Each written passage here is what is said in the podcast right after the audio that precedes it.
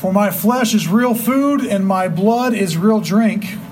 Was from the words of Jesus Christ, in the name of the living God, the Father, Son, and Holy Spirit. Amen. Please be seated. I know it's only been two week two weeks since I've been here, but uh, it's felt a little bit longer than that. I, have I've missed being here and worshiping with y'all and talking with y'all. So it's just it's great to be back with, with you. So I did want to start just by saying thank you. A couple weeks ago, I was at Camp Crucis all week with about 100 junior high and high school students, and it was a great week. The, the, staff was great, the students were great. I knew a lot of people grew in their faith and grew in the knowledge and love of the Lord. And I'm, I'm a little embarrassed to say that, that after that week, it took about a week to recover. I'll just chalk it up to introvert problems of maybe getting a little bit older. So, Amy and I, we, we, took, we took the boys down uh, to the beach to, to relax or try to relax. I mean, we, we have an infant, we have a toddler, so relaxing is now a relative term, but it was great to be in God's creation with, with the sand and the ocean. So, all, all that say, thank you for that time at Camp Crucis and that time off. It was, it was good for me, it was good for my marriage, and, and I'm glad to be back. Past few Sundays have been some really incredible and important gospel readings. They've all been in the sixth chapter of John's Gospel. It's, it's during the, the bread of life discourse by Jesus. And I, want to, and I want to be very clear about this. John 6 is about faith and Eucharist. Faith and Eucharist. And if you don't get anything else from the sermon today, I, I, hope many of us will decide to read this chapter this week, John 6. It's one of the most important theological chapters in all the gospel books. So let's get a little bit of context. John 6 opens with Jesus feeding 5,000 people with only five loaves of bread and two fish. It's, a, it's an incredible story that's in all four gospel accounts. And in this account, in, in, in John's account, the response of the people is that they want to make him king. Not a bad response, right? But it's, it's not the right time, it's not the right circumstances. So Jesus withdraws by himself, and his disciples get into the boat for their next destination.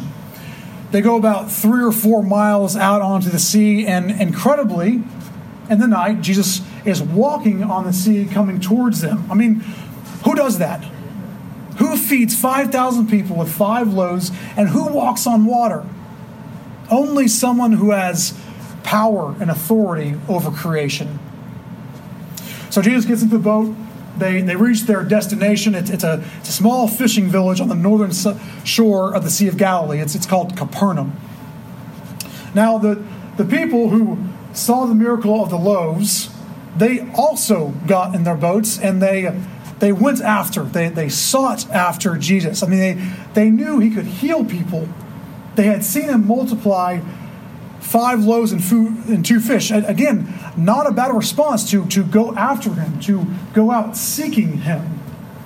I mean, what else can this guy do? So the crowds, they get there, they get to this fishing town of Capernaum, and they go into the synagogue.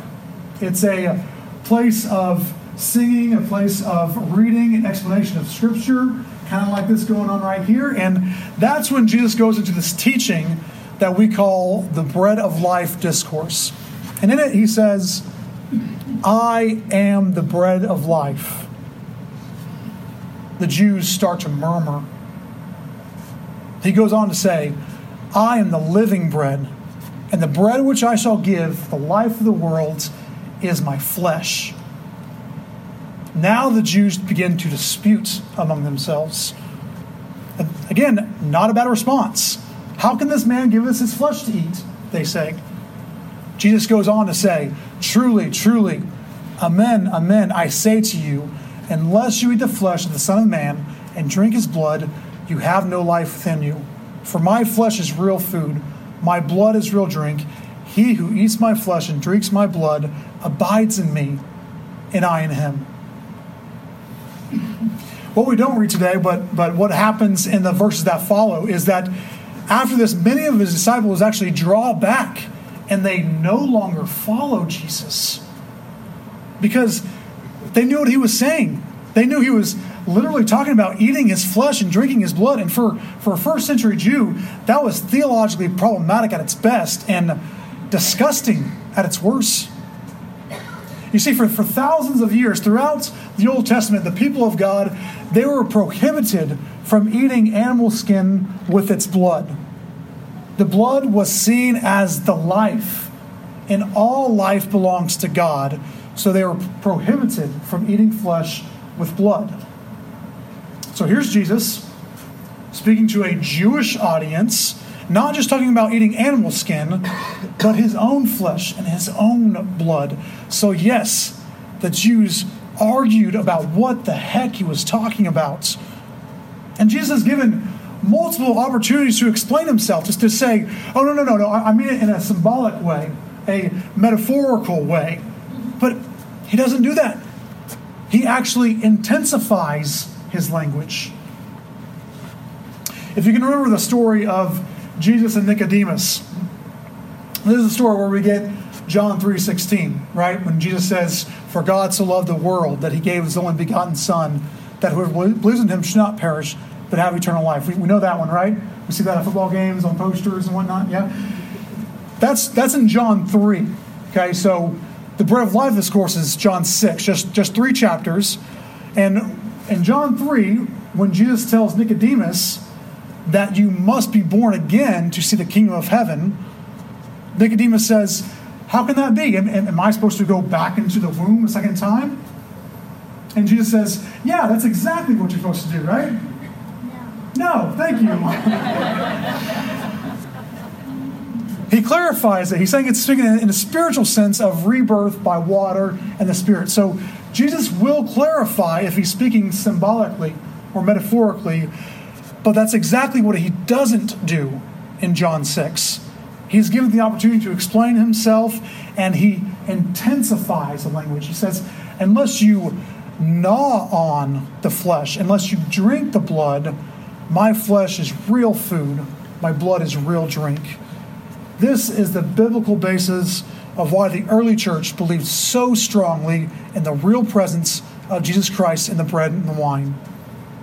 And if we think about it through the eyes of faith, it actually makes perfect sense. If life is in the blood, then this is how we are given the divine life of Jesus through his blood. It's how Jesus gives himself to us over and over and over again. It's still a mystery. It's still a hard teaching, as a Jew said that day. For 2,000 years, it's still a hard te- teaching, a hard pill to swallow, if you will. But think about a moment for the power of words. Even in our language, even as, as humans, our words not only describe, but they can affect reality. Think about your own life. Maybe in the past there was there was a coach or a parent or a mentor that said something to you and it caused a change for you. Maybe you remember saying words like this I take you to be my wife, to have and to hold from this day forward until we are parted by death. This is my solemn vow. That'll change your reality, won't it? How about a police officer? You know, I have a friend who's a police officer in Bedford, and if I were going to him and say, Bobby, you're under arrest, he'd probably roll his eyes because it wouldn't mean anything, wouldn't make a difference, right? But let's let's switch the roles. Okay, say say I'm driving in Bedford and he pulls me over in his cop car. He gets out with his uniform, his badge, and his gun, and he says, Mark, you're under arrest. I'd be under arrest. He has the power and the, the authority for his words to affect reality. A baseball umpire, a baseball umpire is similar. I grew up playing ball, and when I was a sixth grader, I was playing uh, a grade up so I could play on the same team as, as my older brother. And I've always been a short guy, and some of these seventh graders were what we call early bloomers, and they looked like men to me. So I remember, I remember one game in particular. I'm, I'm batting ninth at the end of the lineup because I'm not very good. And this Goliath of a seventh grader is pitching, right? And obviously he gets on me two strikes already. So this last pitch comes in and it's headed right for me. So I hit the deck, right? apparently, he was trying this new pitch called a curveball. So the umpire called strike three, and I was out. I got up. I disagreed because that ball was coming right at me. And then I, I said a word that a sixth grader probably shouldn't say and something I'm not going to say from the pulpit. But when the umpire heard that, not only was I out of the plate, but I was out of the game. By his authority, he declared me out. Three strikes, you're out. And then he ejected me from the game. And that changed my reality for that game, right? All right, so let's get back to the point. Jesus is the Word of God, the divine Word of God. Remember that at the beginning, God speaks the worlds into being, God makes things by His Word. Jesus, being the Word of God, what He says is. Let's look at a few things that Jesus has said. Little girl, I say to you, arise. 13 year old dead girl rises from the dead. Lazarus, come out. A man who's been dead for several days rises from the dead. To a paralytic, he says, Pick up your mat and walk. And he gets up and walks. My son, your sins are forgiven, and by God, they are forgiven. Jesus' words affect reality. So, when Jesus, on the night before he is betrayed and put to death, has his Last Supper and says, This is my body, this is my blood, he isn't speaking in just poetry. He isn't speaking in just a symbolic or memorial kind of way. He's going back to that bread of life discourse. He who eats my flesh and drinks my blood abides in me, and I in him. So, what are we to do with this?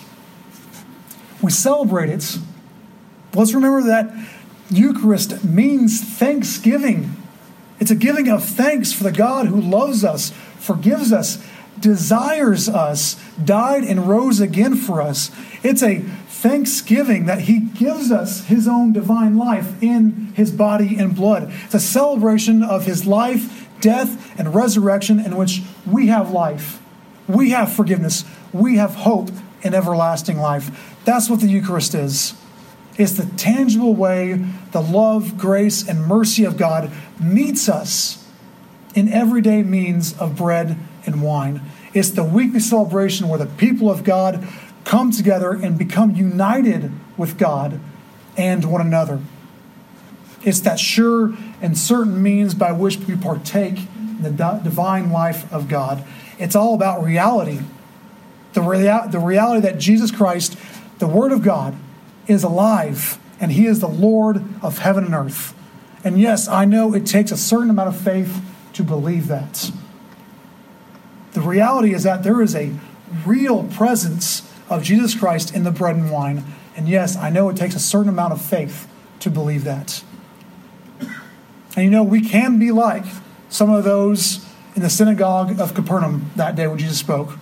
We can argue with ourselves and say, this is a hard teaching, and then walk away. Or we can be like the apostles who stay with him, who believe and trust in him, and then take him out into the world. My brothers and sisters, let's be like the apostles. Let's commit ourselves to receive Christ in the Eucharist and then take him out into the world, all for his glory, now and forever. Amen.